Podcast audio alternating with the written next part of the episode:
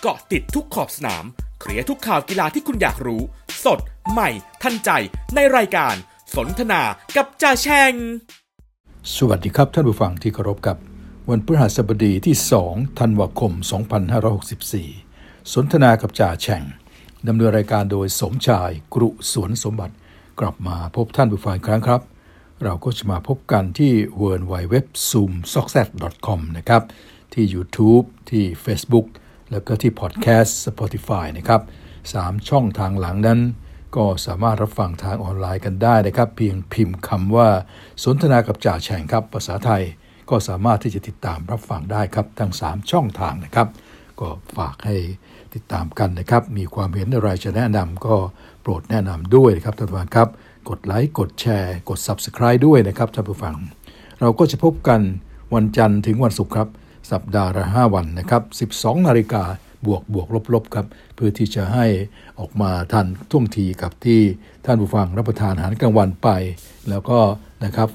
ฟังจ่าแฉ่งไปครับท่านผู้ฟังครับ เราก็มาพบกันวันนี้ก็เป็นวันพฤหัสบดีเข้าสู่วันที่2ของเดือนธันวาคมครับ เดือนแห่งความสุข เดือนแห่งความเบิกบานสำราญใจ และก็เดือนแห่งความที่จะระลึกถึงนะครับพระมหากรุณาธิคุณของ บาสมเด็จพระเจ้าอยู่หัวรัชกาลที่ 9 ซึ่งจะมาถึงในวันที่ 5 ธันวาคมนะครับ ก็ถือว่าเป็นเดือนที่พวกเรารอคอยกันอย่างที่จ่าแฉงได้รายงานไปเมื่อวานครับ วันนี้บรรยากาศต่างๆนะครับ จริงๆแล้วถ้าดูถึงดินฟ้าอากาศก็ยังคงดีนะครับ ถ้าเราจะพูดถึงดินฟ้าอากาศเสียก่อนเนี่ยวันนี้ก็ยังถือว่าดีอากาศจะเย็นลงโดยทั่วไปอีกนิดๆหน่อยๆนะครับท่านผู้ฟัง โดยเฉพาะใน ต่างจังหวัดเนี่ยภาคเหนือภาคอีสาน อาจจะลดถึง 2-3 องศาเซนเซียสเลยทีเดียว ส่วนในกรทมเราก็ประมาณ 1-2 องศาเซนเซียสครับ วันนี้อุณหภูมิเนี่ยเย็นทั่วประเทศครับแต่เฉพาะในกรทมก็อยู่ที่ 21-23 องศาเซนเซียสสำหรับต่ำสุดครับ ก็ถือว่าเป็นเรื่องที่น่าชื่นใจเลยทีเดียวนะครับ ก็ยังจะมีแต่ ภาคใต้ของเรานะครับ ซึ่งก็มีปัญหาหน่อยนะครับท่านผู้ฟังครับ เพราะทางภาคใต้นั้นฝนยังตกอยู่นะครับทางฝั่งตะวันออกก็ยัง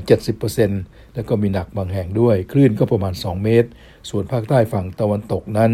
ก็อาจจะมีฝนสัก 60%แล้วก็คลื่นก็หนัก 1-2 เมตรครับท่านผู้ฟัง นี่ก็เป็นเรื่องของดินฟ้าอากาศเอามาพูดเสียก่อน ตอนนี้นะครับเพื่อต้อนรับความเย็นต้อนรับความสุขของวันที่2 ธันวาคมนะครับท่านฟังครับ ส่วน PM 2.5 ในกรทม วันนี้ก็ต้องระวังกันไว้บ้างนะครับท่านผู้ฟังครับ จริง ๆ แล้วเริ่มยังไม่มีอะไรมีปัญหามาก แต่มันเริ่มมีสัญญาณบ่งบอกนะฮะวันนี้เนี่ยส่วนใหญ่จะเป็นสีเขียวครับ จะมีสีฟ้าที่แปลว่าดีที่สุดอยู่ที่เดียวนะครับที่ราชเทวีนะสีฟ้าดีที่สุดเลยตอนนั้นก็จะเป็นสีเขียวนะครับเป็นส่วนใหญ่ แล้วก็มีสีเหลืองมาแซม10 กว่าจุดนะวันนี้สีเหลือง10กว่าจุดครับ แล้วก็มีสีส้มด้วย สีส้มที่แปลว่าเริ่มมีอันตรายแล้วเนี่ยนะฮะก็ปรากฏก็เจ้าเก่านะครับ ท่านฟังครับที่อ่อที่เขาอะไรล่ะที่ริมถนนอ่อมาเจริญเขตบางแขมครับท่านฟังครับริมถนนมาเจริญเขตบางแขมก็เขตบางแขมเขตบางเขตน้องแขมสิประธานโทษ เขตน้องแขมนะฮะท่านผู้ฟัง ตรงนั้นเนี่ยก็ยังเป็นสีส้มอีกครับสำหรับวันนี้นะฮะก็คงจะต้องระวังตรงเขตนี้ไว้หน่อยนะครับ พอเดี๋ยวสายๆก็อาจจะส้มแก่ๆกว่า ไปดีกว่านี้อีกครับ ตอนเช้ายังส้มอ่อนๆนะฮะห้าสิบกว่านิดๆนะฮะของด้านของจากการวัดครับ 52 ไมโครกรัมต่อลูกบาศก์เมตร ก็ยังถือว่าเพิ่งจะล่วงทะลุไปนิดหน่อยเดียวเท่านั้นเอง แต่ว่าเราก็ไม่รู้ว่าบ่ายๆสายๆจะเป็นอย่างไรโดยเฉพาะที่เหลืองๆอยู่ประมาณสักเกือบเกือบสิจุดหรือ 10 กว่าจุดนิดหน่อยเนี่ยนะฮะสิกว่าแห่งเนี่ยนะฮะ ก็อาจจะไปเจอสีแสดสีส้มกันบ้างในช่วงบ่ายๆนะครับ อันนี้ก็ติดตามกันนะครับท่านผู้ฟังทั่วไปแล้วก็ยังถือว่าอยู่ในเกณฑ์โอเคนะครับ คือเป็นสีเขียวครับแม้ว่าวันนี้จะมีฟ้าเพียงแห่งเดียวก็ตาม นี่คือเรื่องดินฟ้าอากาศ วันนี้ขอเอามาก่อนนะครับท่านผู้ฟังครับ เอาละจากนี้ไปเราก็ไปว่ากันถึงเรื่องราวที่เราติดตามกันอย่างชนิดเกาะติด คือเรื่องของน้ำมันครับท่านผู้ฟังครับ ในตลาดโลกเป็นยังไงนะครับ ก็ยังต้องอ รายงานว่าวันนี้ยังร่วงต่อครับ แม้จะไม่มากนัก แต่ว่ายังร่วงต่อไปอีกหนึ่งวันนะครับน้ำมันดิบที่เท็กซัสที่นิวยอร์กครับท่านผู้ฟังครับน้ำมันดิบเวสเท็กซัสที่นิวยอร์กนั้น ลดไป 61 เซนต์นะนิดเดียว 61 เซนต์แต่ก็ถือว่าลดนะฮะ ก็ปิดที่ 65 เหรียญ 57 เซนต์ต่อ 1 บาร์เรล ส่วนที่ลอนดอนครับ น้ำมันดิบเบรนท์ก็ลดครับ อาจจะลดแค่ 36 เซนต์แต่ว่าตัวเลขปิดที่เห็นแล้วเนี่ยนะครับ ถือว่าเป็นตัวเลขที่ก็ทำให้ค่อนข้างจะสบายใจ เพราะว่าที่ลอนดอนนั้นปิดที่ 68 เหรียญ 87 เซนต์ต่อ 1 บาร์เรลครับ ลงมาต่ำกว่า 70 เหรียญนะฮะ ก็ถือว่าเป็นเรื่องที่ดีเลยทีเดียวนะครับฉะนั้นถ้าดูจากราคาของทั้งสองตลาดเนี่ยเป็นราคาที่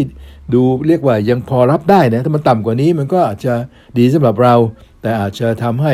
ประเทศที่เขาผลิตนั้นกับวันนี้กำไรไม่พอหรือไม่เป็นสิ่งจูงใจ แต่สำหรับเราก็ถ้าลดไปอีกก็ดีนะเหลือสักห้าสิบกว่ามันก็ดี แต่ถ้าอยู่ตรงนี้มันก็พอที่จะเดินหน้ากันได้เหมือนกันนะครับ65เหรียญ57 เซนของนิวยอร์กแล้วก็ 68เหรียญ87 เซนของลอนดอนนะครับก็ถือว่าในช่วงสองสวันวันนี้ก็ลดลงมาเยอะในทางหนึ่งก็ต้องนะครับแม้ว่าจะหวั่นกลัว เจ้าโอมิคอนนะครับ แต่ว่าในทางหนึ่งก็ต้องขอบคุณมันเหมือนกัน ที่ทำให้ราคาน้ำมันนั้นทิ้งดิ่งลงอย่างมากมายครับ แล้วก็ขณะนี้ที่ทางสหรัฐอเมริกานั้นเนี่ยถึงกับมีข่าวออกมาแล้วว่าท่านประธานาธิบดีไบเดนครับอาจจะปรับแผนเรื่องเวลาในการที่จะเอาน้ำมันสำรองมาใช้ครับตอนต้นท่านก็บอกจะเอาคลังน้ำมันสำรองนี้ออกมานะครับ เพื่อที่จะมาสู้กับทางฝ่ายโอเปกพลัสที่ยังไม่ยอมเพิ่มผลผลิตนะ เขาก็บอกถ้าเอาน้ำมัน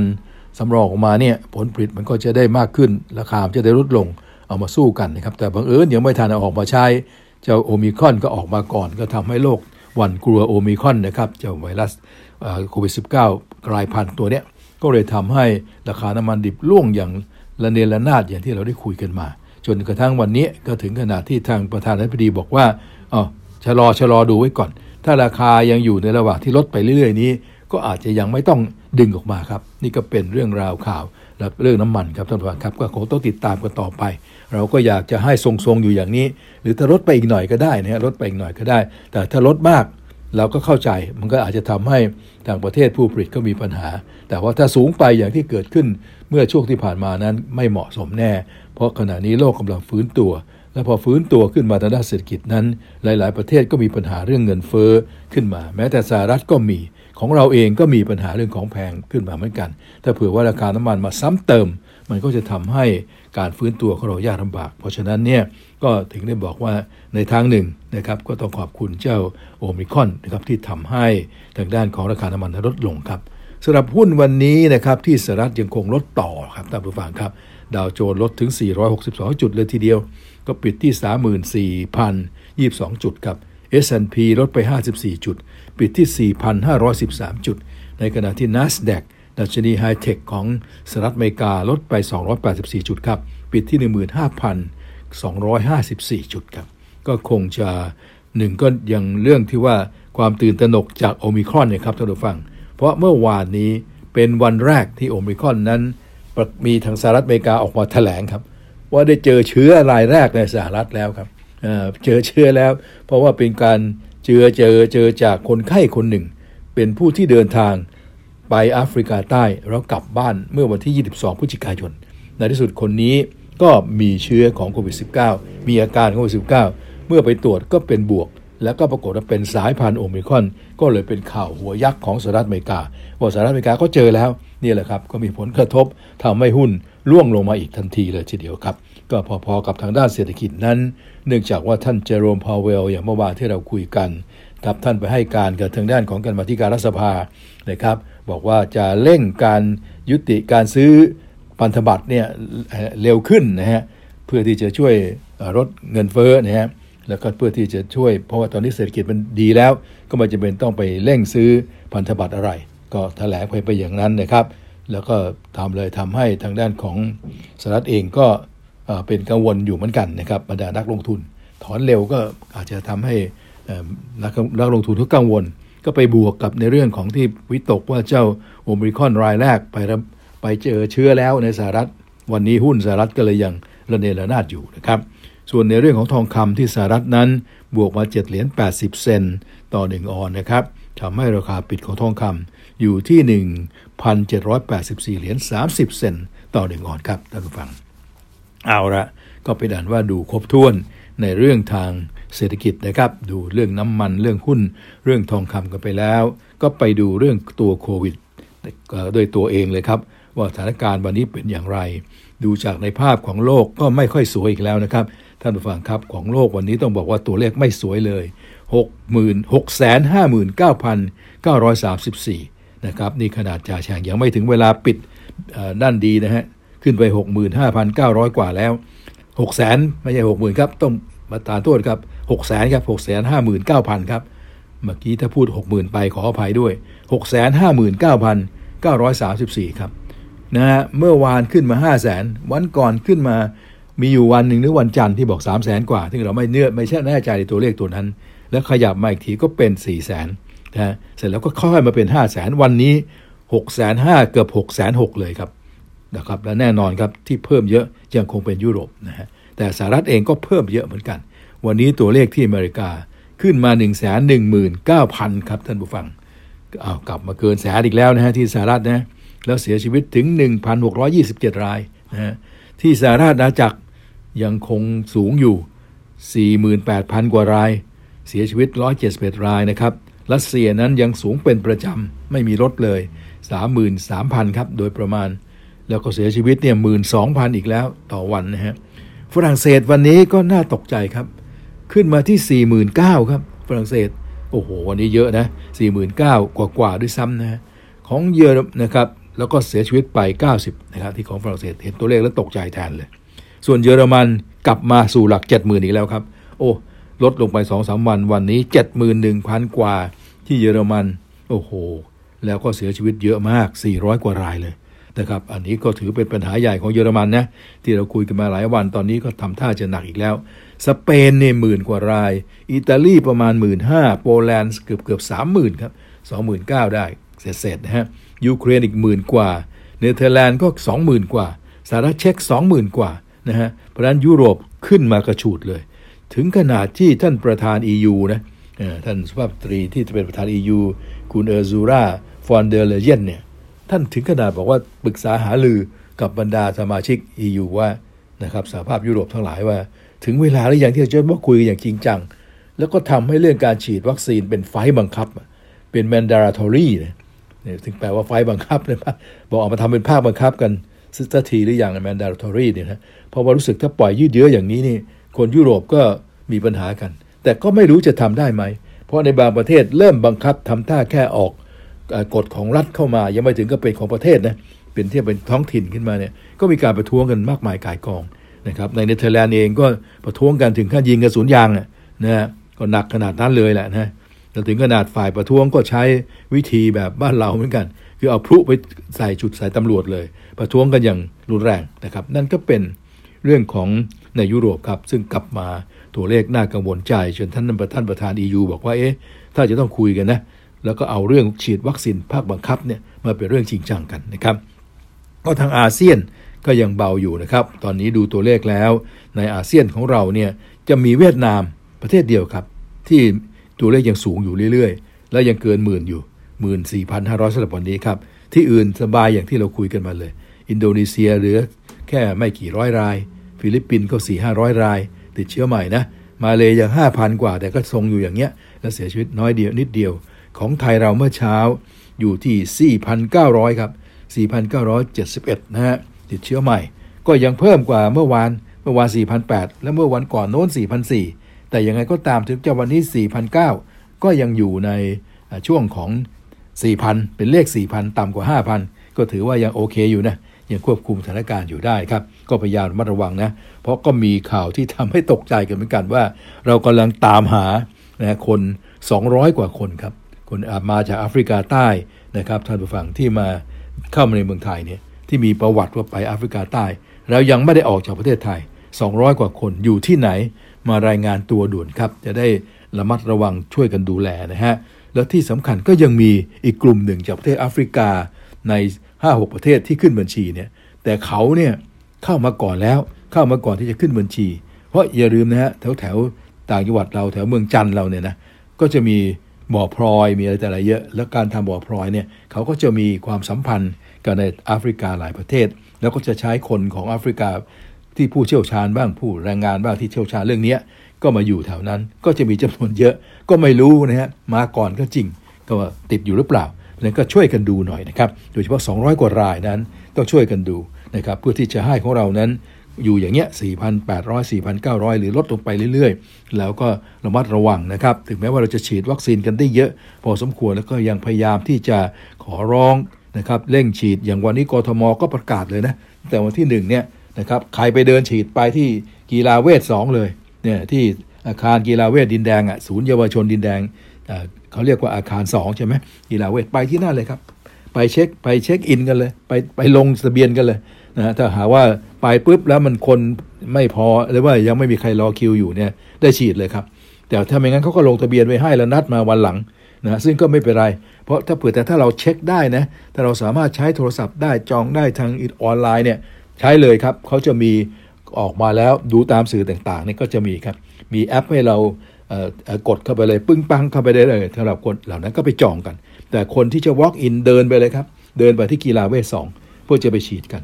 เราต้อง พยายามกับทุกวิธีทางครับ เพราะตอนนี้ก็ชักไม่ค่อยสบายใจนะฮะเพราะยังไงยังไงเจ้าโอมิคอนเนี่ยมันก็มาใกล้เราแหละนะแล้วมันอดคงจะไม่ไม่อยู่เลยครับในที่สุดแล้วก็เหมือนทุกตัวก็ต้องเข้ามาจนได้นะครับ ไม่ว่าจะสกัดกั้นอย่างไรก็เข้ามาจนได้ แต่เราทํำยังไงอย่าให้มันระบาดเยอะ แล้วก็ระวัดระวังเอาให้อยู่ เหมือนอย่างที่เราจัดการกับทางด้านของโอ้กว่าเผลอไปเห็นไหมเมื่อตอนเดลต้าเนี่ยกว่าจะเอาอยู่เนี่ย เราก็เสียหายไปพอสมควร เพราะฉะนั้นต้องอย่าให้เกิดแบบนั้นนะครับเอาละครับท่านผู้ฟังครับก็ฝากไว้ด้วยนะครับสำหรับในเรื่องนี้นะครับ ก็คงจะระมัดระวังกันต่อไปนะครับ เราก็จะได้ที่จะเดินหน้าไปสู่ความสุขในเดือนธันวาคมกันนะครับ อย่างปลอดภัยนะฮะโดยความระมัดระวังต่างๆ ทั้งหลายทั้งปวงที่เราจะดำเนินการนี้ก็จะได้ช่วยป้องกัน เจ้าโอมิครอนตัวนี้ด้วย แล้วก็ป้องกันการระบาดของที่พันธุ์เก่าๆที่ยังอยู่ในบ้านเรานี้ด้วยนะครับ เพื่อที่จะให้มันเบาบางหรือส่างซาลงไปนะครับท่านผู้ฟัง เอาละครับ จบเรื่องราวทั่วไปวันนี้ ซึ่งก็คงจะเกี่ยวพันกันโยงไปโยงมาทั้งเศรษฐกิจทั้งมีการเมืองบ้างนิดๆหน่อยๆนะฮะเรื่องของการฉีดวัคซีนอะไรๆก็ว่ากันไปนะครับ แต่ก่อนที่จะไปถึงเรื่องราวของเราจะหยุดเบรกกัน ควรจะหยุดเบรกนะแต่ว่าบังเอิญมีเรื่องที่จ่าแฉงอยากจะโยงไปก็คือเรื่องของข่าวกีฬาเรื่องของกอล์ฟเรื่องของเทนนิสครับ เราไปคุยกันซะก่อน ตั้งแต่ในเบรกนี้เลยโดยเฉพาะเรื่องของเทนนิสขอสั้น ๆ นิดเดียว ว่าวันนี้นะครับก็มีข่าวมาจากทางด้านของ WTA หรือที่สมาพันธ์หรือว่าสมาคมเทนนิสหญิงของโลกแล้วนะครับ ว่าท่านประธานนะฮะคุณสตีฟไซมอนนะครับได้ออกมาประกาศ แล้วนะครับว่าของดทุกรายการ ยกเลิกทุกรายการที่ WTA จะไปจัดในจีนครับในจีนก็คงจะมีหลายรายการนะฮะก็ถึงคิวแล้วพอหลังปีใหม่เนี่ยก็จะต้องมาจัดกัน เขาขอยกเลิกเลย เพราะกรณีของเป่งช่วย ขออนุญาตเรียกชื่ออย่างนี้เลยนะ เพราะว่าจ่าแฉงเรียกมาตั้งแต่ต้น P E N G ก็อ่านเป่งไป S H U A I ก็ช่วยไป อ่านง่ายๆเปียงช่วย แต่ตอนหลังนี่เขาอ่านกันอย่างถูกต้องเป่งซุยบ้างเปียงซุยบ้างอะไรบางนี้เราก็ไม่สามารถจะตามไปได้ก็เลยขออนุญาตเอาว่าเรียกว่าเปงช่วย แต่ถ้าก็ตามเอาละครับว่าชื่อจริงนั้นเป็นอย่างไรนะครับเปงช่วยที่กรณีที่บอกว่าโดนอดีตรองนายกนะครับกระทำไม่ดีมีร้ายมาข่มขืนใจอะไรทันวองนั้นนะฮะแล้วก็พอพูดขึ้นมาปังเธอก็หายไปนะถึงตอนหลังก็ทุกคนก็บอกเอ๊ะขอให้มาปรากฏตัวหน่อยมาแสดงตัวหน่อย เกิดขึ้นอะไรขึ้นหรือเปล่า นะครับปรากฏว่าแม้ว่าจะยังรับๆล่อๆ แล้วก็ล่าสุดเนี่ยก็มีโอกาสมีมีมีอีเมลมาว่าเธออสบายดีไม่มีอะไรขอพักผ่อนนะฮะรวมทั้งล่าสุดของล่าสุดเนี่ยท่านโทมัสบักท่านนั้นท่านโทมัสบาคครับท่านประธานโอลิมปิกสากลเนี่ยก็วิดีโอคอลไปคุยกัน ก็มีภาพคุยกัน แล้วก็บอกว่าเธอก็บอกสบายดีและขอชีวิตเป็นส่วนตัว แต่กระนั้นนะครับขนาดท่านประธานโอลิมปิกพูดแล้ว ออกวิดีโอคอลมาแล้ว คุณสตีฟไซมอน ซึ่งเป็นประธานของ WTA สมาคมเทนนิสหญิงเนี่ยนะของโลกเนี่ยนะอาชีพหญิงเนี่ยก็ยังไม่เชื่อใจไม่สนิทใจ บอกว่าวิดีโอคอลอย่างเดียวก็ยังไม่มั่นใจ เพราะไม่มีคำรับรอง ไม่มีการพูดจาที่เชื่อถือได้จากผู้หลักผู้ใหญ่หรือบุคคลที่เชื่อถือได้ในระดับสูงของจีนเลย เพราะฉะนั้นไม่มีทางเลือกครับทางด้านของ WTA ครับขอที่จะยกเลิกทุกรายการที่จะจัดในจีนนี่ครับก็เป็นเรื่องที่ สำคัญนะฮะเพราะในจีนก็จะมีหลายรายการ ถ้ายกเลิกอย่างนี้แล้วเนี่ยนะครับก็คงจะอดดูกันไปนะครับในจีน เดี๋ยวเราก็คงจะต้องตามดูว่าทางจีนจะมีปฏิกิริยาอะไรนะครับ อันนี้เป็นเรื่องที่ออกมาสดๆร้อนๆครับท่านผู้ฟัง ส่วนอีกเรื่องหนึ่งคือเรื่องกอล์ฟนั้นแหมเมื่อวานนี้ 2 วันที่แล้วจ่าแฉงก็มีความผิดอยู่อย่างหนึ่งครับคือจริง ๆ ตอนที่อัธยาจบที่ 3 ของรายการสุดท้าย ที่เขาเรียกกันว่าอันดารูเซียคอสตาเดโซนั้นที่เราจบอันดับ 3 ใช่ไหมฮะ แต่จริง ๆ แล้วมันก็ถือว่าอันดับมันสวยนะ ถึงเราจะไม่ได้แชมป์แต่จ่าแฉงก็พูดแล้วว่าเป็นอันดับที่สวย ก็นึกทั้งหอนใจอยู่แล้วล่ะ นึกอยู่ในใจอยู่แล้วล่ะ ก็ว่าเราเนี่ยอาจจะได้บวกในเรื่องของอันดับโลก เพราะมันเป็นสิ่งที่ทางด้านของทางด้านของอัธยาทำได้ก็มากจะมีสิทธิ์บวก ว่าจะไปดู แต่อะไรก็ไม่รู้มาบดบังเสียทำให้ไม่ไปดู เพิ่งมาดูเมื่อคืนนี้ พอมาดูเมื่อคืนก็โอ้โห อย่างที่เราคาดไว้เลยนะครับเลยทำให้ข่าวล่าไปหน่อย ตกข่าวไปหน่อย แต่มาบอกวันนี้ก็คงไม่สายเกินไปเพื่อจะแสดงความยินดีกับอัธยานะครับท่านผู้ฟังครับอัธยาทิติกุล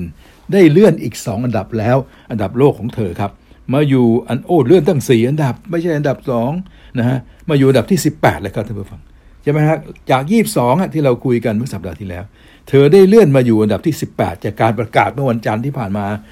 จ่าแฉ่งต้องขออภัยนะ นึกในใจว่ามันต้องได้เลื่อนนะแต่อะไรก็ไม่รู้ทำให้ไปดูรายการอื่นเสียนะครับไปดูเรื่องไทเกอร์วูดไทเกอร์วูดจะกลับมา ก็เลยไม่ได้มาดูตรงนี้ ก็ขอเรียนว่าอาฒยา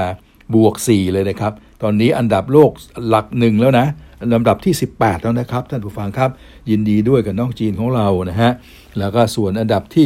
13 คงเส้นคงวาอยู่ก็เป็นแพตตี้นะครับประพังกรทวัฒนธกิจของเรานี่แหละ แล้วก็มาถึงถัดไปก็จะเป็น 18 อัธยาซึ่งขึ้นมา 4 อันดับนะฮะแล้วถัดไปจึงจะเป็นเอริยาอันดับที่ 23 นี่ก็ขึ้นมา 2 อันดับเหมือนกันได้แถมมาสัปดาห์นี้ มาดูเหมือนจะไม่มีโปรแกรมอะไร แต่ว่าคนอื่นมาล่วงลงมาเอริยาก็ขึ้นมา 23 นะครับบวก 2 ส่วนโมริยาอยู่ที่ 34 เท่าเดิมนะฮะปาจารีอยู่ที่ 76 ลดไป 1 นะครับ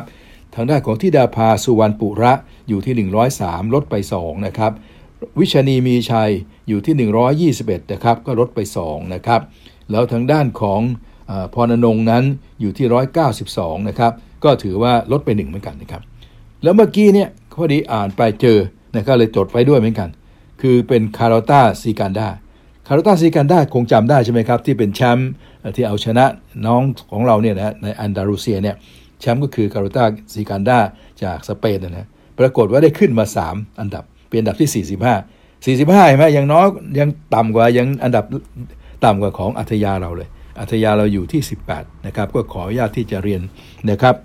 เอาข่าวมาบอกช้าไปหน่อย แต่ว่าก็มาแสดงความยินดีย้อนหลังกับอัธยาทิติกุล ซึ่งขณะนี้ท่านผู้ฟังครับ เธอเดินทางไปถึงแล้วนะครับ ไปถึงที่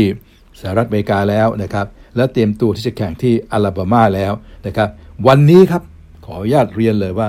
วันนี้หรือคืนนี้แหละนะครับบ้านเรานะครับคืนนี้บ้านเราครับ ในเวลาประมาณเท่าไหร่ ถ้าเธอจะลงและมีรายชื่อแล้ว เห็นรายชื่อของอัธยาแล้วครับ ในบรรดาร้อยกว่าคน ที่จะมีการแข่งขันในรอบนะครับจะเรียกกันว่ารองสุดท้าย ก็เหลืออีก 2 ครั้ง แล้วก็ยังคือ 4 วันนี้แล้วอีก 4 วันข้างหน้าครับ4วันนี้จะเริ่มตั้งแต่วันที่ 2 ครับท่านผู้ชมครับ จนถึงวันที่ 5 ธันวาคมวันมหามงคลของเรานี่แหละ ก็จะมีการแข่งขันอันที่ครั้งที่ 1 นะครับรอบครั้งที่1อีก4 4วันเนี่ยนะครับหลังจากนั้นจะต่ออีก 4 วันถ้าใครนะฮะอีกต่ออีก 4 วันนะน่าจะผ่านการตัดตัวหรือเปล่าไม่รู้จ่าแฉงว่าหรือว่ายกยอดไปต่อกันอีก 4 วันเลยนะฮะจากจำนวนร้อยกว่าคนเนี่ยนะฮะแล้วก็ครบ 8 วันนั่นแหละนะครับซึ่งจะไปจบลงก็ราวๆสักวันที่ 10 10 กว่าธันวาคมนะครับท่านผู้ฟังครับ ตรงนั้นแหละเราจะรู้แหละว่าใครจะเป็นนะครับ45 คนที่จะได้เล่นในปีหน้าและ 20 คนที่จะเล่นแบบ full time ของ LPGE ในปีหน้า การคัดเลือกเริ่มคืนนี้นะครับ ขอเรียนย้ำว่าใครที่จะติดตามอาทยานั้นวันนี้นะครับคงไม่มีการถ่ายทอดนะฮะแต่ว่าไปดูในเว็บไซต์นะครับของ LPGA หรือก็เอาเว็บไซต์ของ Q School เลยนะครับถาม Google ไปไปที่ Q School นะฮะ LPGA Q School แล้วเดี๋ยวเขาจะบอกมาจ่าจ่าเขาจำเว็บไซต์ไม่ได้ จะไปจะไปจดมาอีกทีหนึ่งแล้วเดี๋ยวพรุ่งนี้มาบอกกัน แต่วันนี้เรียนว่าให้ถาม Google ไปก่อนสำหรับท่านที่สนใจนะฮะว่ารายการ Q School ที่แข่งกันที่ไหนนะครับของ LPGA นั้นนะครับ ว่าอัธยาออกรอบวันนี้ที่จดมานั้นเนี่ยก็ปรากฏว่าเธอจะออกรอบเวลา7โมงเช้า 41 นาที ตามเวลาท้องถิ่นที่อาราบามานะฮะก็คงจะเป็น 1 ทุ่ม 41 นาทีตามเวลาบ้านเรา 1 ทุ่มเนี่ยวันนี้นะในเวลาบ้านเราครับ นอกจากทางด้านของอัธยาแล้ว ยังมีสาวไทยอีก 2 คนไปคุริฟายด้วยครับ ได้แก่ปาวาริสายกทวนนะครับ ซึ่งเธอก็จะออกเวลา 9 นาฬิกา 20 นาทีท้องถิ่น หรือ 3 ทุ่ม 20 นาทีบ้านเราคืนนี้นะ และอีกคนหนึ่งก็เป็นพริมครับพรีมาธรรมรักษ์หรือที่เราเรียกกันว่าพริม น้องพริมนี่ก็เล่นมาหลายปีแล้วนะครับเทิร์นโปรมาหลายปีแล้ว ต่อมาครับคุริฟายเหมือนกันพริมธรรมรักษ์เนี่ยนะครับพรีมาธรรมรักษ์เนี่ยจะออกรอบ 9 โมงเช้า 31 นาทีตามเวลาท้องถิ่น นะฮะ9โมงเช้า31นาทีก็3ทุ่ม31นาทีครับสามสาวไทยของเราจะเข้าคุริฟายในการคุริฟายครั้งนี้ครับ เห็นรายชื่อร้อยกว่าคนนะฮะร้อยกว่าคน แล้วก็จะต้องสู้กันอย่างดุเด็ดเผ็ดมัน รอบแรกนี่4วัน ลองมาดูกันสิว่าจะผ่านไปยังไงคะแนนสะสมจะเป็นยังไงแล้วรอบหน้าจะเป็นอย่างไรครับ ช่วยกันติดตามช่วยกันเชียร์สาวไทยทั้ง3โดยเฉพาะช่วยกันเชียร์อัธยาด้วย เพราะจ่าแฉงเองก็ไม่มั่นใจอย่างที่บอกอะ ไม่รู้ว่าจะเข้าง่ายๆหรือเปล่านะครับ แม้ว่าจะดูเหมือนเข้าง่ายครับ เอาเลยครับ ท่านผู้ฟังก็ล่วงเลยเวลามาพอสมควรเบรกนี้ยาวหน่อย เพราะอยากให้จบลงที่เรื่องกอล์ฟเรื่องนี้ครับดังนั้นก็ขออนุญาตที่จะเชิญชวนอีกครั้งนะครับ ว่าคืนนี้ใครเข้าเว็บไซต์ได้นะครับ ไปดูที่ลองถาม Google ดูอีกที เพราะจ่าแฉก็แหมจังกระไรอย่าลืมจดมา นะเอาเป็นว่าเข้า Google แล้วก็ถามว่าการแข่งขันนะครับวันนี้ qualify ของ LPGA ถามไปอย่างเงี้ยตรงไปตรงมาเขาตอบปุ๊บเดี๋ยวก็มีรายการมีเว็บที่จะบอกคะแนนให้เลยครับท่านผู้ฟังครับ เป็น leaderboard ให้เลยล่วงหน้าเลย เพราะฉะนั้นเนี่ยใน leaderboard นี่แหละมันจะค่อย ๆ ขยับไป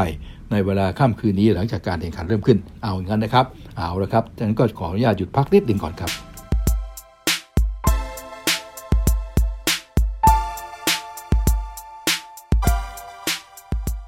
ครับเราก็มาสู่ช่วงที่ 2 กันนะครับท่านผู้ฟัง แต่ก่อนที่จะไปถึงเรื่องราวของฟุตบอลนะครับ ก็ขออนุญาตกอล์ฟอีกนิดหนึ่งเพราะมันมีอีกหนึ่งรายการที่อยากจะเชิญชวนให้ติดตามชมสำหรับท่านที่เป็นคอกอล์ฟทั้งหลายนะครับ ก็เป็นรายการคล้ายๆ เหมือนก็เป็นรายการพิเศษนะครับเชิญบรรดายอดฝีมือมาเจอกันนะครับรายการที่เรียกกันว่า Hero World Challenge นะครับท่านผู้ฟังก็จะแข่งกันที่หมู่เกาะบาฮามาสครับที่เกาะบาฮามาสนะครับท่านผู้ฟังครับ แล้วก็เป็น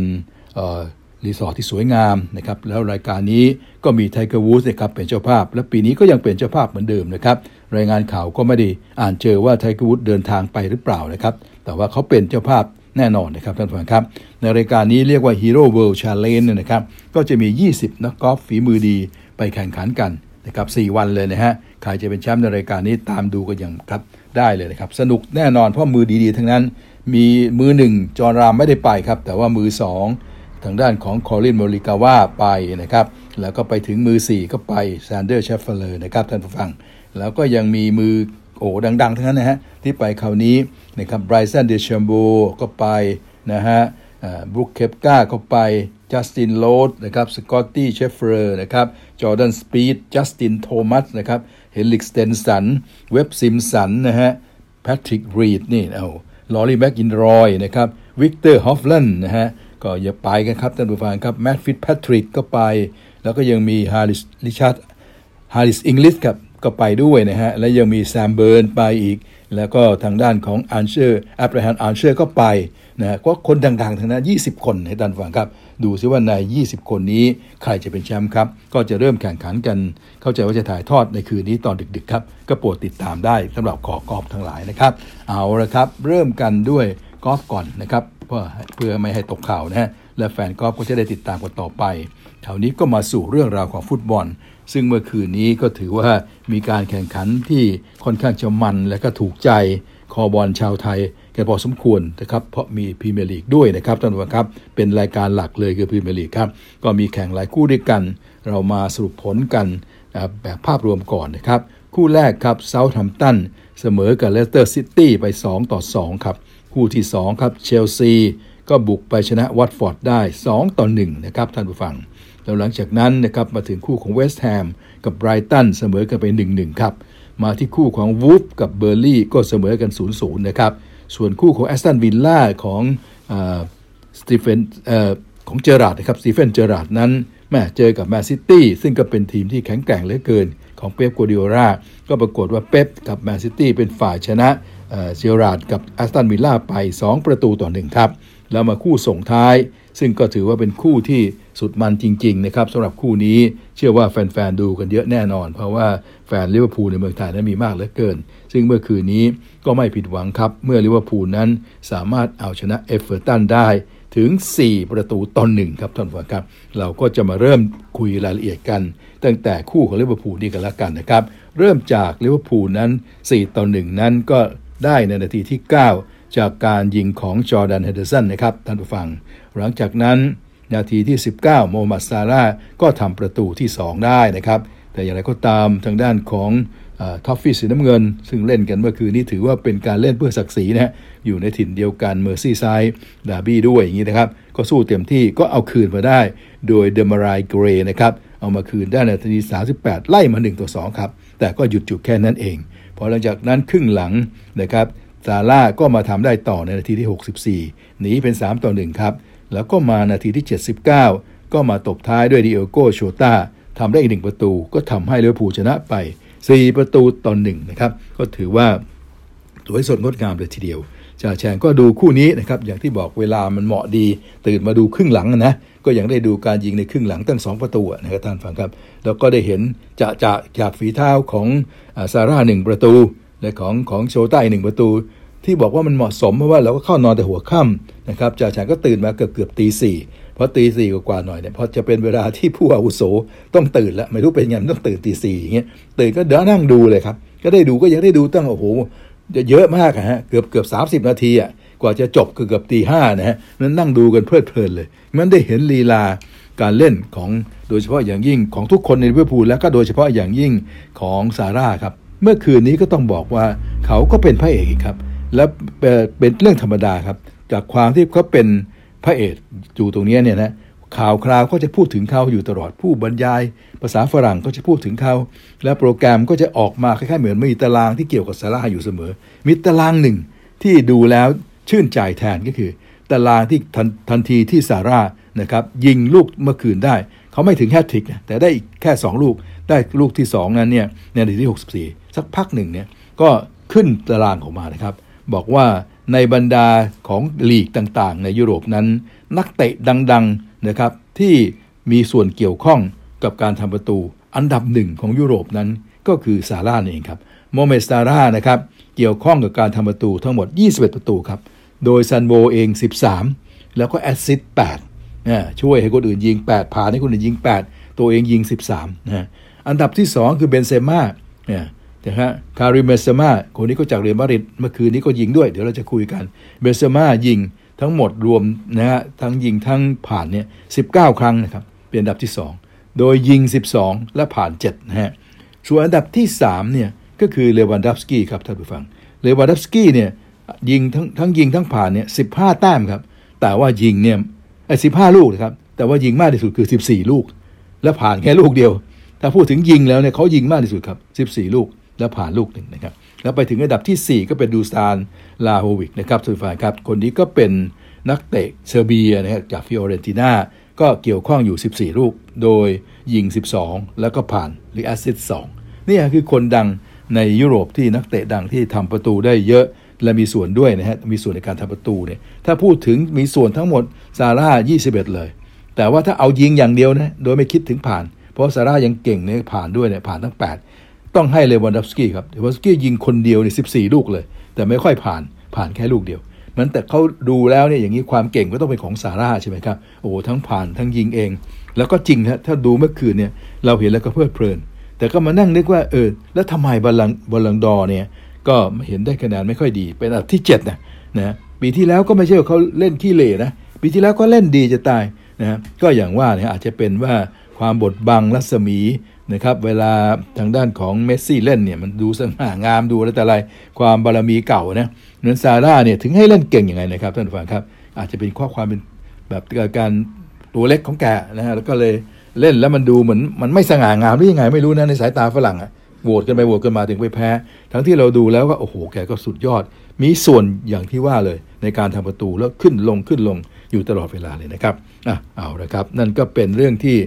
เขาก็มีบทวิเคราะห์มาให้เราฟังว่าให้เราดูเลยว่าซาร่านั้นเก่งอย่างไรนะครับและมีส่วนอย่างไรในชัยชนะเมื่อคืนนี้นะครับท่านผู้ฟัง เสร็จแล้วก็มีบทสัมภาษณ์เล็ก ๆ ของคล็อปป์มาฝากนิดหนึ่งครับเจอร์เก้นคล็อปป์ก็บอกว่าชัยชนะในค่ำคืนวันนี้นะครับเป็นก้าวที่ยาวมากอีกก้าวหนึ่งของการพัฒนาทีมของเรานะครับก็ถือว่าบอกเป็นฟอร์มที่ดีที่สุด เท่าที่ทีมของเรามาเล่นในเมอร์ซีไซด์นี่ครับในศึกเมอร์ซีไซด์เนี่ยมาเล่นที่กูดิสันพาร์คเนี่ยเขาเนี่ยวันนี้เล่นดีที่สุดเลยนะครับก็ขอขอชื่นชมเด็กๆทุกคน แล้วก็ผมมีความสุขมาก และมีความเพลิดเพลินมากที่ได้ดูในวันนี้ครับ นี่คือคล็อปป์นะส่วนคนที่เซ็งแล้วก็พูดแทบไม่ออกนะก็คือราฟาเอลเบนิเตสครับในฐานะกุนซือของอทีมท็อฟฟี่สีน้ำเงินนะครับกุนซือเนี่ยโอ้โหแฟนโห่มากเลยนะฮะแล้วมันแพ้มาหลายนัดติดกันแล้ว ก็จะตกที่นั่งลำบาก โดนปลดอีกหรือเปล่า ก็กลายเป็นเรื่องที่คุยพูดคุยกันอีกแล้วนะครับว่าอาจจะเป็นอีกคนหนึ่งที่จะโดนปลดไหมเพราะปีนี้เป็นปีโหดของทางด้านของพรีเมียร์ลีกครับกุนซือหรือว่าผู้จัดการโดนปลดกันเป็นว่าเล่น และณบัดนี้ก็ราฟาเอลเบนิเตสซึ่งโดนไป 4-1 ถ้าโดนปลดก็จะเป็นอีกคนหนึ่งเนี่ยที่ถูกปลดเพราะลิเวอร์พูลเลยนะเพราะเราต้องไม่จำต้องไปนึกถึงเมื่อตอนที่ลิเวอร์พูลไปเล่นงานทางด้านของแมนเชสเตอร์ยูไนเต็ดก็ทำให้เริ่ม อนาคตของโซลชาเริ่มถูกนับหนึ่งแต่วันนั้นแล้วครับนี่ครับนี่คือมาตอนนี้เบนิเตสโดนอีก 4-1 เหมือนกันเนี่ยนะเบนิเตสเนี่ยเจอไป 4-1 ก็ไม่รู้อะไรจะเกิดขึ้นครับ คงต้องติดตามกันต่อไปครับ นี่ก็เป็นเรื่องราวนะครับที่เราดูย้อนหลังกันหน่อยหนึ่งดูเบื้องหน้าเบื้องหลังกันหน่อยหนึ่งสำหรับคู่ของเอเวอร์ตันกับลิเวอร์พูลซึ่งเป็นคู่เอกเมื่อคืนนี้ครับ ส่วนอีกคู่หนึ่งนั้นที่ควรพูดถึงก็เป็นแมนซิตี้นะครับแมนซิตี้ก็ชนะไป 2 ประตูต่อหนึ่งนะครับก็ถือว่าเอาชนะได้ ไปตามฟอร์มนะครับ แต่ว่าทางด้านของสตีเวนเจอร์ราร์ดก็สู้เต็มที่แล้วนะฮะแต่จริง ๆ ก็โดยตัวรวมเนี่ยยังไงไงก็ต้องสู้ทางแมนซีไม่ได้อยู่แล้วนะครับสำหรับเป๊ปนั้นก็บอกว่าอพอได้ชัยชนะตรงนี้นะครับคะแนนเขาก็ขึ้นมาจ่ออยู่เหมือนเดิมแหละยังตามกันอยู่แค่เล็กน้อยนะครับ แต่ว่าก็ผู้สื่อข่าวก็ไปถามอีกว่ายังคิดที่จะลุ้นเป็นแชมป์หรือเปล่าเนี่ยไปถามเป๊ปครับเป๊ปบอกว่าผมจะมีทางเลือกอะไรกันล่ะ เพราะคะแนนตอนนี้ยิ่งชนะคืนนี้แล้วคะแนนยิ่งจ่อแบบนี้นะผมจะมีทางเลือกอะไรอีกล่ะนะครับ นับแต่แต่นี้ไปเราจะเดินหน้าไปสู่ความท้าทายอันยิ่งใหญ่นั้นนะคือเป็นการยืนยันว่าฉันจะไล่ล่าแล้วนะฮะเพราะฉะนั้นขอให้เชลซีระวังตัวนะครับ ส่วนเชลซีนั้นเมื่อคืนนั้นก็ได้มา 2 ประตูชนะไป 2 ประตูต่อหนึ่งเนี่ยวัตฟอร์ดครับ ซึ่งก็ปรากฏว่าโทมัสทูเคิลนะครับบอกว่าโชคดีที่เราเอาชนะได้เมื่อคืนนี้ครับ เพราะว่าหลังจากที่ยิงนำไป 1 ศูนย์แล้วก็โดนคืนเป็นเสมอเสมอจนกระทั่งมาซีแยกมายิงประตูชนะได้ในนาที72 ซึ่งโทมัสซูเคิลบอกว่าโชคดีที่เราเอาชนะได้ และโชคดีครับที่เรายังเป็นที่หนึ่งอยู่ได้ครับ ก็เพราะถ้าเผื่อไม่อย่างนั้นเนี่ยถ้าเผื่อเสมอก็โดนแซงเลยสิครับเมื่อเอิญ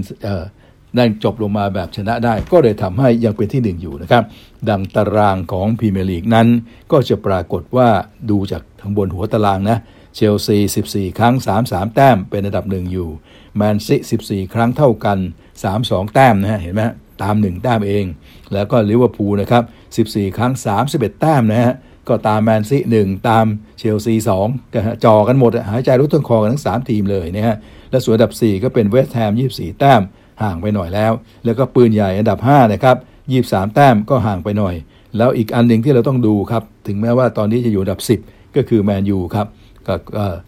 แข่ง 13 ครั้งเท่ากับปืนใหญ่ครับ 18 แต้มเป็นอันดับที่ 10 อยู่นะฮะต้องดูเพราะว่าเดี๋ยวคืนนี้จะพูดถึงว่าปืนใหญ่กับแมนยูจะเจอกันนะครับ เอาละนี่คือเรื่องราวของเมื่อคืนนี้ของพรีเมียร์ลีกก่อน แล้วก็ให้รายละเอียดเยอะนะครับ แต่ว่าสำหรับลีกอื่น ๆ ที่มีแข่งก็ขออนุญาตเป็นแบบลอตเตอรี่กันละกันครับ คือให้รายละเอียดแบบรวม ๆ ไป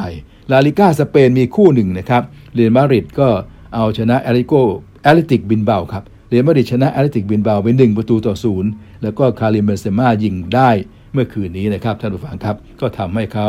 เป็นคนที่เกี่ยวข้องกับประตูอันดับ 2 อย่างที่เมื่อกี้คุยกันในยุโรปนะครับ ก็ถือว่าตอนนี้ลาลิก้าสเปนนั้นเรอัลมาดริดขึ้นเป็นอันดับหนึ่งแบบนำสบายๆเลยนะครับ ส่วนโคปาเดลเรย์ของสเปนเมื่อคืนแข่งกันเยอะแยะมาก คงไม่สามารถจะรายงานได้ แต่ก็เอาเป็นสรุปว่าทีมที่เรารู้จักนะชนะหมดเลยเซบียาเรอัลซาราโกซา มายอร์กาเรอัลเบติสเรอัลเรอัลโซเซียดาดเอสปันยอนก็คือชนะหมดครับ เพราะทีมที่เจอด้วยจะเป็นทีมที่เราแทบไม่ได้ยินชื่อเลยนะครับ ไปที่กัลโช่เซเรียเมื่อคืนนี้โบโลญญาชนะโรม่า 1-0 อินเตอร์มิลานชนะสเปเชีย 2-0 ครับท่านผู้ฟัง แล้วก็เอซีมิลานบุกไปชนะเจนัว 3-0 ครับเออเอซีมิลานชนะนะ แล้วก็ทางด้านของซัสซูโอโลกับนาโปลีเสมอกันไป 2 ประตูต่อ 2 ครับ ก็ทำให้ หัวตารางของทางด้านกัลโช่เซเรียนั้นณขณะนี้ครับทางด้านของนาโปลีก็ยังนำอยู่ละแต่ 36 ครั้ง 36 แต้มเองครับโดยมีเอซีมิลานเป็นที่ 2 35 แต้มจ่ออยู่ 1 แต้มนะครับและอินเตอร์เป็นที่ 3 34 แต้มครับอัตาลันต้าก็ไม่ไกล 31 แต้มเป็นที่ 4 และโรมา25 แต้มเป็นที่ 5 อยู่นะครับนั่นก็คือกัลโช่เซเรียส่วนอีกลีกหนึ่งที่แข่งเมื่อคืนนี้ก็คือลีกเอิงครับท่านผู้ฟัง ก็ปรากฏว่า โมนาโกบุกไปชนะอองเช่ร์3-1นะครับนะครับแล้วก็แบรสต์ก็เอาชนะแซงต์เอเตียน 1-0นะครับทางด้านของมงต์เปลลิเย่ร์ชนะเม็ตซ์3-0ครับแล้วทางด้านของสตาร์บวกเอาชนะบอกโด 5-2 ทรัวชนะลอริยอง 2-0 แกรมองครับเสมอกับลอง 2-2 แล้วก็แรงบุกไปชนะลียอง 2-1 นะฮะคู่ของน้องกับมักเซยมักเซยชนะ 1-0 นะครับ แล้วก็แรนกับลีลลีลชนะ 2-1 ครับท่านผู้ฟัง ส่วนคู่เอกของเมื่อคืนนี้เป็นการพบกันระหว่างปารีสกับนิสนะครับท่านผู้ฟัง ผลปรากฏว่าเสมอกันไป 0-0 คู่นี้ก็จะแข่งได้ดูประมาณ 10 นาทีนะครับ ก็ดูแล้วก็พยายามเอาใจช่วยปารีสนะเล่นดีกว่าเหนือกว่าเยอะแยะ แต่ว่าก็ไม่สามารถจะทำประตูได้ เมื่อคืนไม่มีเนมาอย่างที่บอกแล้วนะฮะ เพราะว่าคงจะต้องหายไปเป็นเดือนแหละแต่ว่าก็ยังเอ็มบัปเป้ลง เมสซี่ลง แล้วความจริงก็โอกาสจะชนะก็มีครับ แต่บทที่จะทำประตูไม่ได้ก็ทำไม่ได้นะครับ ก็ในสุดก็จบลงไป 0-0 ครับ และสำหรับทางด้านของลีกเอิงนั้น เมื่อจบลงไป 0-0 อย่างนั้น อย่างไรก็ตามเนี่ยนะครับปารีสก็ยังเป็นหมายเลขหนึ่ง16 ครั้ง 41 แต้มนะคะแนนไปหายห่วง อันดับ 2 คือมาร์กเซยนะครับ29 แต้มเองนะฮะอันดับ 3 แรนก็ 28 แต้มและอันดับ 4 นีซนั้น 27 แต้มครับและอันดับ 5 ก็เป็นล็องส์ 26 แต้มครับท่านผู้ฟัง นั่นก็เป็นเรื่องของลีกเอิงที่แข่งขันกันไป เมื่อค่ำคืนที่ผ่านมานะครับ เอาละครับแหมยังไม่หมดครับ ความมันของฟุตบอลยังมีต่อในค่ำคืนวันนี้นะฮะ เพราะฉะนั้นก็ขออนุญาตแนะนำต่อเลย แล้วก็เชิญชวนต่อนะครับ แล้วก็เข้านอนแต่หัวค่ำตื่นมาเวลาดีครับ ได้ดูแน่ อย่างน้อยก็ครึ่งหนึ่งตีสี่ตีห้าเนี่ยเราได้ตื่นกันแล้วนะครับท่านผู้ฟัง วันนี้ยังมีพรีเมียร์ลีกอีก 2 คู่ครับ ระหว่างท็อตแนมฮอตสเปอร์กับเบรนท์ฟอร์ดครับ ก็ถือว่าดูเรียกว่าเรียกว่าแก้ความเหงาได้เลยทีเดียวครับ ตอนตีสองครึ่งครับท็อตแนม กับเบรนท์ฟอร์ดเจอกันครับ ตอนนี้ท็อตแนมก็อยู่อันดับ 9 ในตารางเบรนท์ฟอร์ดก็ 11 ในตารางนะครับ แล้วมาถึงคู่ตี35 นาที คู่นี้คู่หลังเนี่ยที่บอกว่าตื่นมาดูครึ่งหลังตีสี่กว่าๆได้สบายนั้นแมนยูกับอาร์เซนอลเลยครับท่านผู้ฟัง ถือว่าเป็นคู่เอกเลยละแมนยูเอาละถึงจะสวดเสียยังไงก็ตาม แต่กำลังพยายามกลับมานะ ตอนนี้ส่วนอาร์เซนอลก็โอ้โหนัดสุดท้ายเล่นจำเหลือจำเหลือเกินนะครับ ดูซิว่าจะเป็นยังไง แมนยูก็เริ่มดีขึ้นแล้วนัดสุดท้าย อาร์เซนอลก็จำพอสมควรมาเจอกันในค่ำคืนวันนี้ถือเป็นคู่ที่ต้องดูและต้องพลาดไม่ได้เลยนะครับสำหรับที่แฟนๆของพรีเมียร์ลีกทั้งหลายนะครับ ก็ก็แล้วแต่นะครับ เลือกใครรักใครเชียร์ใครก็ว่ากันไปนะครับเขาจ่าแฉงเองนะเนี่ยไม่อยากจะลำเอียงเลยสำหรับไม่อยากที่จะบอกเลยว่าใครจะชนะ คู่นี้นอกจากขอให้ดูกันเอาเองครับ แต่ถ้าถามว่าทิศทางจะเป็นของใครนะแหมก็คงจะต้องออกอาร์เซนอลหน่อยๆมั้งแต่อย่าลืมว่าแมนยูกำลังฮึด แมนยูกำลังที่จะโค้ชใหม่ยังไม่มาแหละผู้จัดการใหม่ยังไม่ได้ลงนัดนี้ เข้าใจว่าอย่างนั้นนะแต่ว่าทุกคนก็คงจะฮึดทุกคนก็คงจะพร้อมนะครับก็มีโอกาสที่จะสู้ได้อย่างสนุกแน่นอนครับ เพราะฉะนั้นเนี่ยแม้ว่าโดยเท่าที่อ่านเสียงวิจารณ์ดูอาร์เซนอลจะเป็นต่อเล็กน้อยเนี่ยนะครับแต่ว่าแมนยูอาจจะมีสิทธิชนะครับในค่ำคืนวันนี้ก็ติดตามกันแล้วกันนะฮะส่วนทางด้านของอิตาลีนั้นก็จะมี 2 คู่ครับ มีโตริโนเจอกับเอสปันเอมโพรีครับโตริโนเจอกับเอมโพรีตอนเที่ยงคืนครึ่งนะครับ อันดับ 13 เจอกับอันดับที่ 11 แล้วจากนั้นก็ไปก็ตอนตี2 45ลาซิโอเจอกับอูดิเนเซ่นะครับ อันดับ 9 เจอกับอันดับที่ 14 ก็ถือว่าเป็นกลางๆของบอลอิตาลีนะฮะ เพราะฉะนั้นความมันก็น่าจะอยู่ที่บอลของพรีเมียร์ลีกนี่แหละพรีเมียร์ลีกนี่แหละครับท่านผู้ฟังคู่แมนยูอาร์เซนอลยังไงยังไงก็พลาดไม่ได้นะครับ ส่วนสเปนนั้นวันนี้ก็จะมีโคปาเดลเรย์เยอะเลย โคปาเดลเรย์อีกเหมือนกันบอลถ้วยเหมือนกัน จะมีทีมที่เรารู้จักลงเยอะละเออีบาราโยราโยบาเยกาโนเลบานเตโอซาซูน่ามายอร์ก้านะครับแล้วก็บาเลนเซียเอลเช่อะไรพวกนี้นะฮะก็กราดิสอะไรพวกที่เรารู้จักก็จะลงเล่นกับทีมที่เราไม่รู้จักมากมายกายกองในฟุตบอลถ้วยของสเปนก็คงจะไม่ต้องก็ฝากฝากไว้ท่านั้นเองว่ามีกาเปลียนให้ทราบไว้ท่านั้นเองครับ แต่ก็คงจะไม่ลงในลึกในรายละเอียดแต่อย่างใดครับ นี่คือความสุขด้านฟุตบอล ที่รอเราอยู่ค่ำคืนวันนี้ ก็ขอเชิญชวนให้แฟนบอลทั้งหลายนะครับ ตักตวงความสุขกันต่อไปนะครับ และอย่างต้องย้ำกันอีกทีหนึ่งนะ ว่าอย่าพลาดคู่สำคัญตี 35 นาทีแมนยูอาร์เซนอลครับ เอาละครับ เราพักเบรกนี้กันไว้ตรงนี้ครับ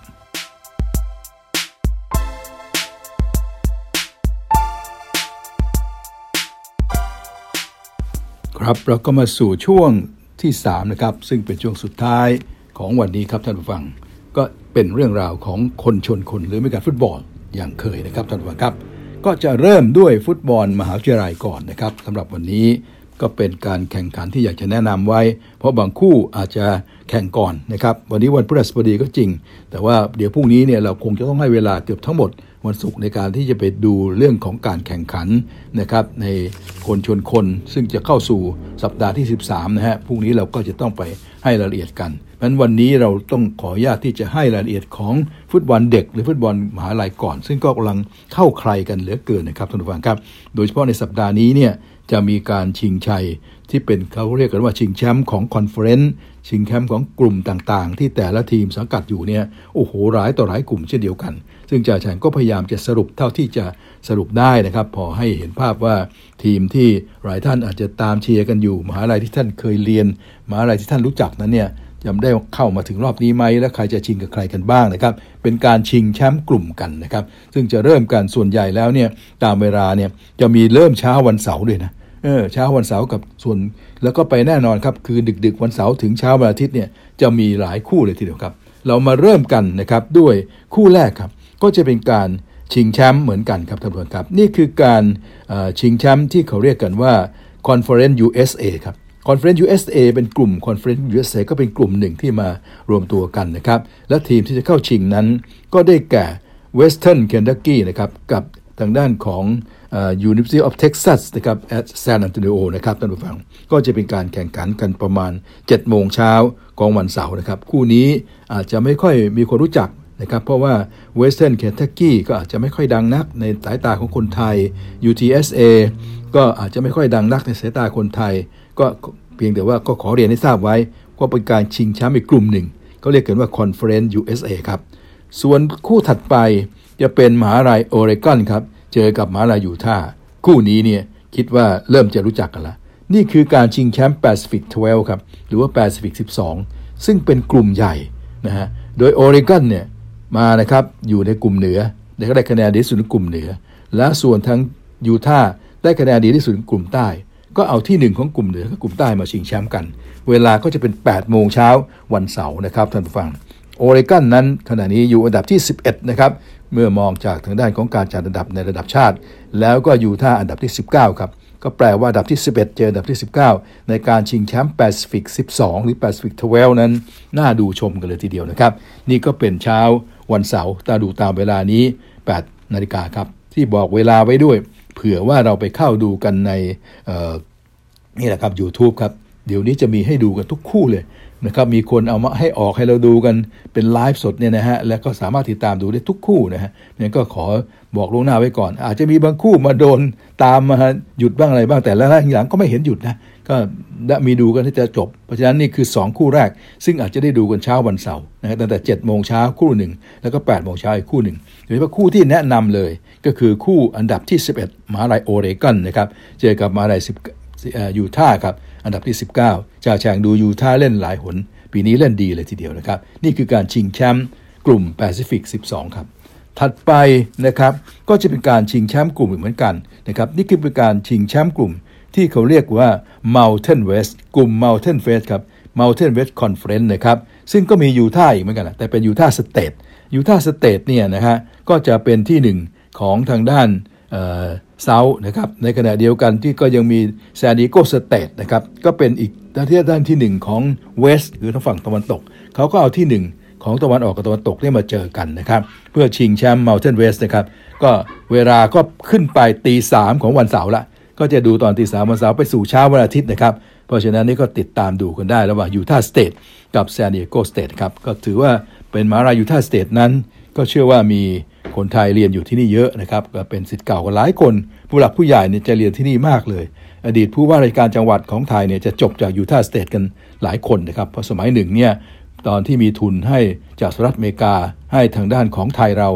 ครับรัฐบาลไทยเราในสมัยนู้นนะพัฒนาประเทศกันใหม่ๆ สมัยจ่าแฉ่งยังเป็นหนุ่มๆนะก็เรียกว่าทุน USAID เนี่ยก็จะให้หลายกระทรวงกระทรวงหนึ่งที่ได้ก็พอสมควรก็คือกระทรวงมหาดไทยก็หลายคนก็ไปเรียนแล้วกลับมาเป็นผู้ว่ากัน แล้วก็ไปเรียนที่ยูทาห์สเตทนี้นะครับยูทาห์สเตทเข้าชิงนะครับกับซานดิเอโกสเตทครับเผื่อว่าท่านผู้ว่าที่เคยเป็นสิทธิ์เก่า ได้ฟังก็จะได้ตามมาดูกันตีสามนะฮะของของวันอาทิตย์ขึ้นมาเช้าตรู่วันอาทิตย์แล้วนะครับท่านผู้ฟังครับ คู่ถัดไปที่จะขอแนะนำนั้น ก็คงจะเป็นคู่ของจอร์เจียกับอาราบามาครับ นี่คือสุดยอดของการชิงแชมป์เลยนะครับ อันนี้เขาถือว่าเป็นการชิงแชมป์นะครับท่านผู้ฟังครับที่ค่อนข้างจะดังที่สุดในวันนี้ครับ Southern Conference ครับ กลุ่มนี้นะครับ Southern Conference ครับ จอร์เจียนั้นเป็นที่หนึ่งของกลุ่ม East และกลุ่มตะวันออก ก็จะมาเจอกับอาราบามา ซึ่งเป็นที่หนึ่งของกลุ่มตะวันตกครับ จริงๆแล้วโดยศักดิ์ศรีระดับชาติ จอร์เจียคืออันดับหนึ่งนะฮะที่มีโอกาสที่จะได้ชิงแชมป์มหาลัยด้วยนะครับ แล้วทางด้านของอันดับ 3 เป็นของอาราบามา1เจอกับ 3 เลยนะครับก็สนุกกันแน่นอนนะครับท่านผู้ชมครับ เวลาก็คือตีสี่ของเช้าวันอาทิตย์นะครับตีสี่เช้าวันอาทิตย์นะตีสี่เช้าวันอาทิตย์ครับได้ดูกันให้เพลิดเพลินไปถึงถึงเช้าตรู่วันอาทิตย์เลยนะครับใครที่เป็นศิษย์เก่าของจอร์เจีย อันดับหนึ่งปีนี้ กับใครที่เป็นสิทธิ์เก่าของอาราบามาอันดับ 3 ปีนี้โปรดติดตามกันได้ครับ คู่ถัดไปที่จะขอแนะนำ ก็เป็นคู่ของฮิวสตันนะครับซึ่งเป็นกับทางด้านซินซินเนติครับซินซินเนติได้เป็นอันดับ4นะครับของในระดับชาติ ในขณะที่ฮิวสตันเป็นอันดับที่ 24 ครับ คู่นี้ครับจะเป็นการชิงแชมป์ที่เขาเรียกกันว่า American Athletic Conference ครับเป็นกลุ่มอีกกลุ่มหนึ่ง กลุ่ม American Athletic Conference นะครับ ก็จะได้ฮิวสตันมาชิงกับซินซินเนติครับ นี่ก็เป็นเวลาตีสี่เหมือนกัน แหมไปชนกับคู่ของจอร์เจียกับอลาบามา ถ้ามีไลฟ์มาก็เลือกดูอันตามอัธยาศัยนะครับ แต่ว่าอีกคู่หนึ่งจะขยับไปหน่อยหนึ่ง และคู่นี้ครับท่านผู้ฟัง เป็นคู่ที่จ่าแข่งตัดน่าจะต้องรอดูชม และอยากจะเชิญชวนให้ติดตามชมกันเลย นี่ไป8โมงเช้าวันอาทิตย์แล้วครับ มีเวลาพอเพียงแล้วเพราะคู่อื่นก็แข่งกันตีสามตีสี่คู่นี้8โมงเช้าวันอาทิตย์ครับ ระหว่างมหาลัยมิชิแกนครับ ซึ่งเป็นอันดับ 5 ในระดับชาติ เจอกับทางด้านของมหาลัยไอโอวาครับท่านผู้ฟังครับ ซึ่งเป็นอันดับ 16ในระดับชาติ คู่นี้เป็นการชิงแชมป์ Big Ten ครับ Big Ten นี้ก็เป็นแชมป์กลุ่มใหญ่อีกกลุ่มหนึ่ง Big Ten เป็นกลุ่มดังมากนะครับที่หนึ่งกลุ่ม East คือมิชิแกนก็จะมาเจอกับที่หนึ่งกลุ่ม West คือไอโอวาครับสนุกแน่นอนครับท่านผู้ฟังครับมิชิแกนนั้นก็มาแรงเหลือเกิน เป็นทีมที่ก็มีแฟนเยอะในบ้านเรา เชื่อว่าศิษย์เก่ามหาลัยมิชิแกนนั้น มีกันมากมายในประเทศไทยของเราครับ แล้วก็คงติดตามดูติดตามรุ่นติดตามเอาใจช่วยเอาใจเชียร์มิชิแกนอยู่ ปีนี้มาแรงนะ มาแรงทีเดียวครับมาติดอยู่ถึงอันดับที่ 5 ของประเภทหมหาลัยเลยยังมีโอกาสเหมือนกัน ว่าจะได้ลุ้นเข้าไปแข่งขันชิงแชมป์ด้วยนะ ตอน 4 ทีมสุดท้ายที่เขาจะเอาไปชิงแชมป์ของประเภทหมหาลัยเนี่ยก็ทางด้านมิชิแกนก็มีสิทธิ์นั้นก้องเจอกับไอโอวาถ้าชนะไอโอวาได้เนี่ยโอ้โหยิ่งจะมีสิทธิ์สวยใหญ่ครับเอามาดูกันครับว่าใครจะเป็นชิงแชมป์ใครจะเป็นแชมป์ของบิ๊กเทนซึ่งถือเป็นบิ๊กที่ยิ่งใหญ่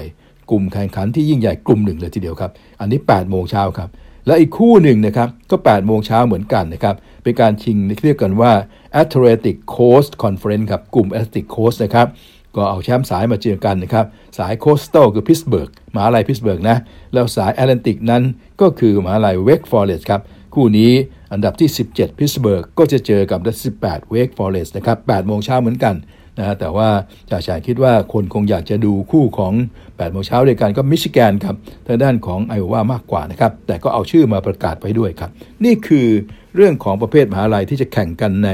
วันเสาร์กับวันอาทิตย์นี้ก่อนหน้านะครับการแข่งขันของประเภทอาชีพนะครับ ก็อยากจะเรียนเชิญชวน ให้ติดตามกันเพราะมาถึงการชิงแชมป์แล้ว แต่หลังจากชิงแชมป์แล้วยังไม่หมดนะต่อไปจะเป็นศึกโบละ ต่อไปก็จะเป็นเรื่องของจะพักไปนิดหนึ่งแล้วก็จะมีโบเข้ามา มีการแข่งขัน bowl เชิญทีมนั้นมาแข่งกันโอ้โหเป็น 10ๆ bowl เลย ก็จะตามไปดูกัน รวมทั้งอีก 4 ทีมสุดท้าย ซึ่งเดี๋ยวจะประกาศกันว่าจะใครเป็นหนึ่งใน 4 นั้นนะครับเหมือนกับเป็น semifinal เลย แล้ว 4 ทีมนั้นจะไปเจอกันนะครับคู่หนึ่งทั้งในหนึ่งนี้ทั้งสองคู่แหละก็จะไปเจอกันใน bowl ต่างๆ ที่เป็น bowl ใหญ่ เสร็จแล้วก็จะเอาผู้ชนะเนี่ยมาชิงแชมป์กันอีกทีหนึ่งฟังดูเหมือนสับสนวุ่นวาย แต่ไม่สับสนนะครับท่านผู้ฟัง ค่อยๆ ตามไปเรื่อยๆค่อยๆตามไปเรื่อยๆแล้วก็จะรู้สึกว่าสนุกการดูประเภทมหาอะไรของเขาเนี่ยจะทำให้เรามีความสนุกและมีความมันไปอีกอย่างเนี่ยนะครับคือจ่าแฉงดูเนี่ยบางทีไม่รู้ไม่รู้จักดารา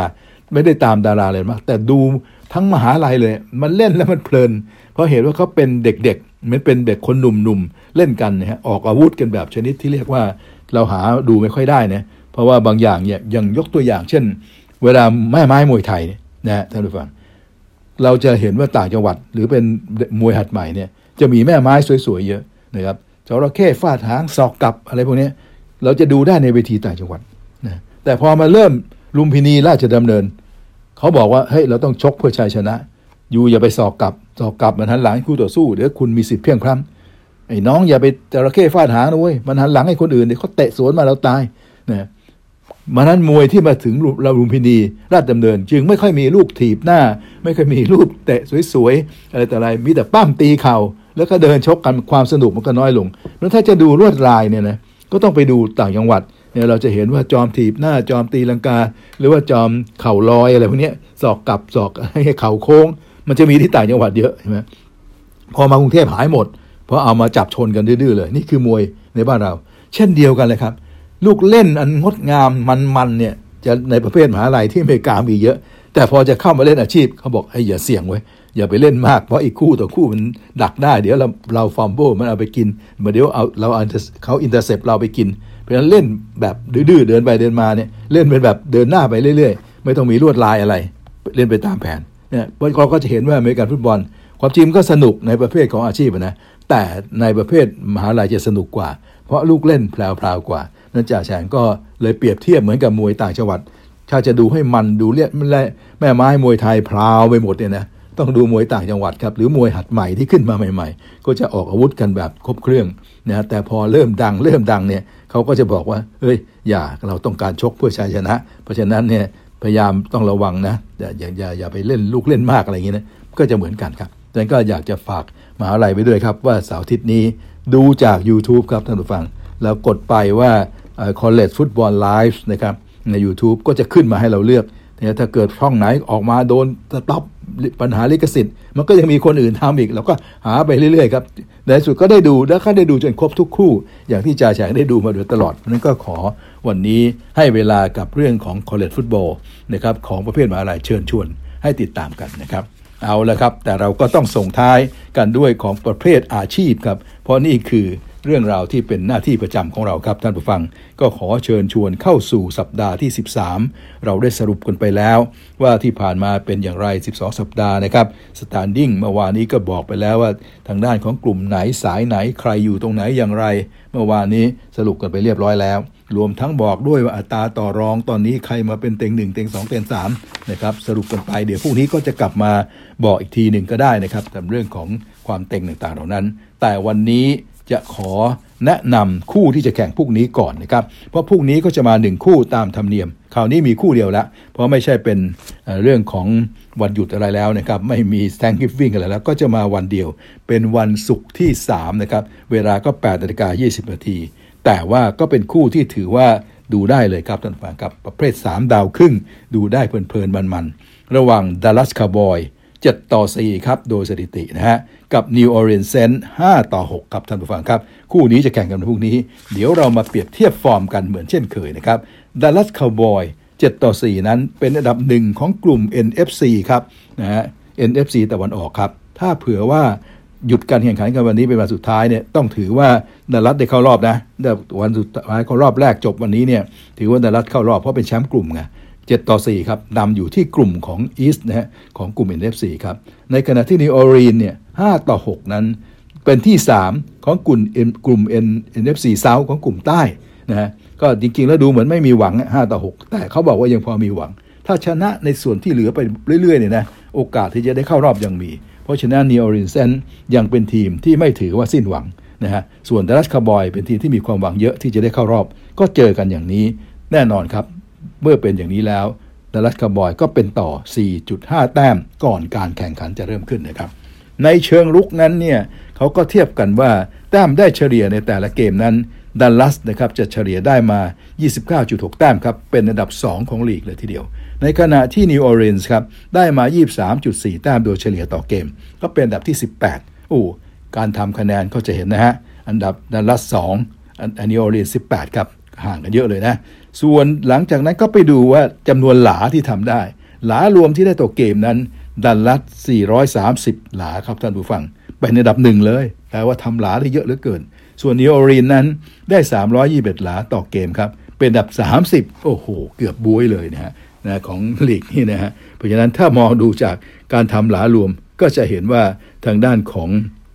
ดัลลัสเหนือกว่าเยอะเลยนะฮะดัลลัสได้จากขว้าง 302 หลา ซึ่งเป็นอันดับ 3 ของลีกครับ ในขณะที่ทางด้านของนิวออร์ลีนส์ได้แค่ 210 หลาจากขว้างเป็นอันดับที่ 29 ห่างกันเยอะฮะดัลลัสได้จากวิ่ง 128 หลา อันดับ 7 ของลีกนิวออร์ลีนส์ได้มา 112 หลา อันดับ 19 ของลีกเห็นไหม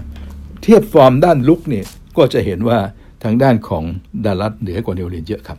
ไปดูด้านรับบ้าง ด้านรับนั้นเนี่ยเสียแต้มเฉลี่ยต่อเกม ปรากฏว่าดัลลัสเสียต่อเกมเนี่ย23 แต้มนะครับเป็นอันดับที่ 13นะในขณะที่นิวออร์ลีนส์นะครับ เสีย 22 แต้ม เป็นอันดับที่ 12 สูสีกันฮะถือว่าสูสีถือว่าเป็นทีมที่อยู่ในระดับป้องกันพอใช้ได้กลางๆนะฮะอันดับ 13 กับอันดับ 12 ครับ ส่วนเสียหลาจำนวนหลาที่ยอมให้คู่ต่อสู้บุกได้เฉลี่ยต่อเกม ดัลลัส370 หลาครับ เป็นอันดับที่ 26 นะฮะนิวออร์ลีนส์ก็ 344 หลา เป็นอันดับที่ 12 ก็ดูอย่างนี้แล้วก็ถือว่านิวออร์ลีนส์แข็งกว่าหน่อยนะครับในเรื่องของการรับในการเสียหลาครับ เสียหลาจากการขว้างดัลลัสเสียเป็นอันดับที่ 27 แต่ว่านิวออร์ลีนส์เสียเป็นอันดับที่ 23 ก็แปลว่านิวออร์ลีนส์ดีกว่า เสียหลาจากการวิ่งดัลลัสเสียอันดับที่ 13 นิวออร์ลีนส์เสียเพียงแค่อันดับ3ครับเสียแค่92หลาเฉลี่ยต่อเกมฉะนั้นนิวออร์ลีนส์ก็แข็งกว่าดูอย่างนี้แล้ว ทีมรับของนิวออร์ลีนส์นะครับสกัดการวิ่งได้ดี สกัดการขว้างได้พอใช้ และดูแล้ว ถ้าดูรับต่อรับก็จะเหนือกว่าทางด้านของดัลลัสนิดหน่อย แต่อย่างไรก็ตาม จากการที่บุกของดัลลัสแรงมากนะครับ ก็เลยทำให้แต้มต่อนั้นก็ยังไปลงที่ ดัลลัสคาวบอยนะครับ ซึ่งต่อสี่ห้าแต้มอย่างที่ว่าครับ เรารู้จักทีมบุกทีมรับแล้วขอแนะนำทางด้านของ quarterback กันหน่อยนะครับ Dak Prescott ครับท่านผู้ฟังก็เป็น quarterback ของดัลลัสครับเล่นดีก็ดีใจหายพอเล่นไม่ค่อยดีก็อย่างที่บอกหลายคนก็บ่นๆกัน หมู่นี้ก็เป๋ๆอยู่เหมือนกัน Dak Prescott ครับก็รู้จักกันอย่างดีแล้วนะครับกว้างมาเล่นมาทั้งวัยปีนี้ครับ 2,932 หลานะครับ 22 touchdown นะครับท่านผู้ฟังนะฮะก็ถือว่าพอสมควรเลยทีเดียวครับ ในขณะที่ quarterback ของ New Orleans เนี่ยนะครับได้แก่ Trevor Siemian นะครับเพิ่งจะมาเล่นได้ไม่กี่ครั้งหลังนี้เองนะครับสำหรับทางด้านของ Trevor Siemian ก็ขออนุญาตขยายความหน่อย เรื่องของ Dak เราไม่ขยายมากเพราะถือว่ารู้จักดีอยู่แล้ว แต่สำหรับ Siemian เนี่ยก็ถือว่าเป็นไม่ค่อยจะดังเท่าไหร่นะครับท่านผู้ฟังครับ เป็นเหมือนกับเป็น quarterback พเนจรด้วยนะครับ ตอนจบจากมหาลัย Northwestern เมื่อหลายปีก่อนโน้นเนี่ยเล่นมาหลายปีแล้วปี 2015นู่นแล้วแหละนะจบมาจาก Northwestern ก็ไม่ได้ดังเท่าไหร่ครับรับมาก็รับรอบหลังๆ มาอยู่กับเดนเวอร์ครับไปอยู่เดนเวอร์ปั๊บแป๊บเดียวสองสามปี ก็ไปอยู่ไวกิ้งจากไวกิ้งก็ไปอยู่เจ็ตจากเจ็ตแล้วค่อยมาอยู่ไททันจากไททันนี่แหละปี 2020เนี่ยค่อยมาอยู่กับทางด้านของ New Orleans แล้วก็เป็นตัวสำรองเรื่อยมาครับจนกระทั่งปีปัจจุบันนะฮะมาเพิ่งเป็นตัวจริงเมื่อไม่กี่มัดนัดนี้เองนะครับ เมื่อทางด้านของ Taysom Hill มีอาการ concussion อาการที่คล้ายเหมือนก็มึนจากการที่สลบในสนามเนี่ยนะเขาก็เลยต้องให้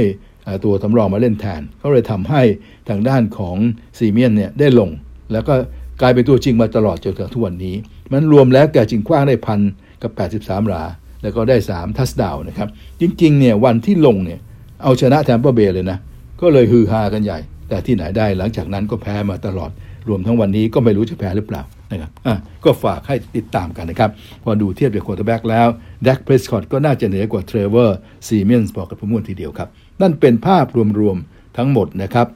ยังมีอีกคนหนึ่งที่จะแนะนำก็ Ezekiel Elliott ของดัลลัสคาวบอยเป็นตัววิ่งอย่างที่โดดเด่นด้วยนะฮะ วิ่งไปแล้ว 720 หลาสำหรับฤดูกาลนี้ 8 touchdown ส่วนทางด้านของ Alvin Kamara นะครับ ของทางด้าน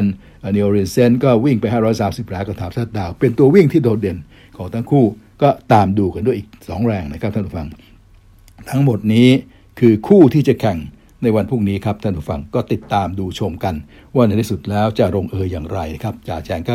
ตามเคยครับนำเสนอแต่ข้อมูล ก็อย่าไปฟันธงเลยว่าเป็นยังไงนะครับให้เขาฟันธงกันไปเอง เขาฟันว่าดารัคาบอยเหนือกว่า 4.5 แต้ม แต่ของจริงจะออกมาอย่างไรพรุ่งนี้ติดตามชมกันนะครับ เอาละครับท่านผู้ฟังก็เป็นนั้นว่าวันนี้เราก็หมดโปรแกรมกันก็ขออนุญาตที่จะ ล่ำลากันตรงนี้เลย พบกันใหม่วันพรุ่งนี้ครับ สวัสดีครับ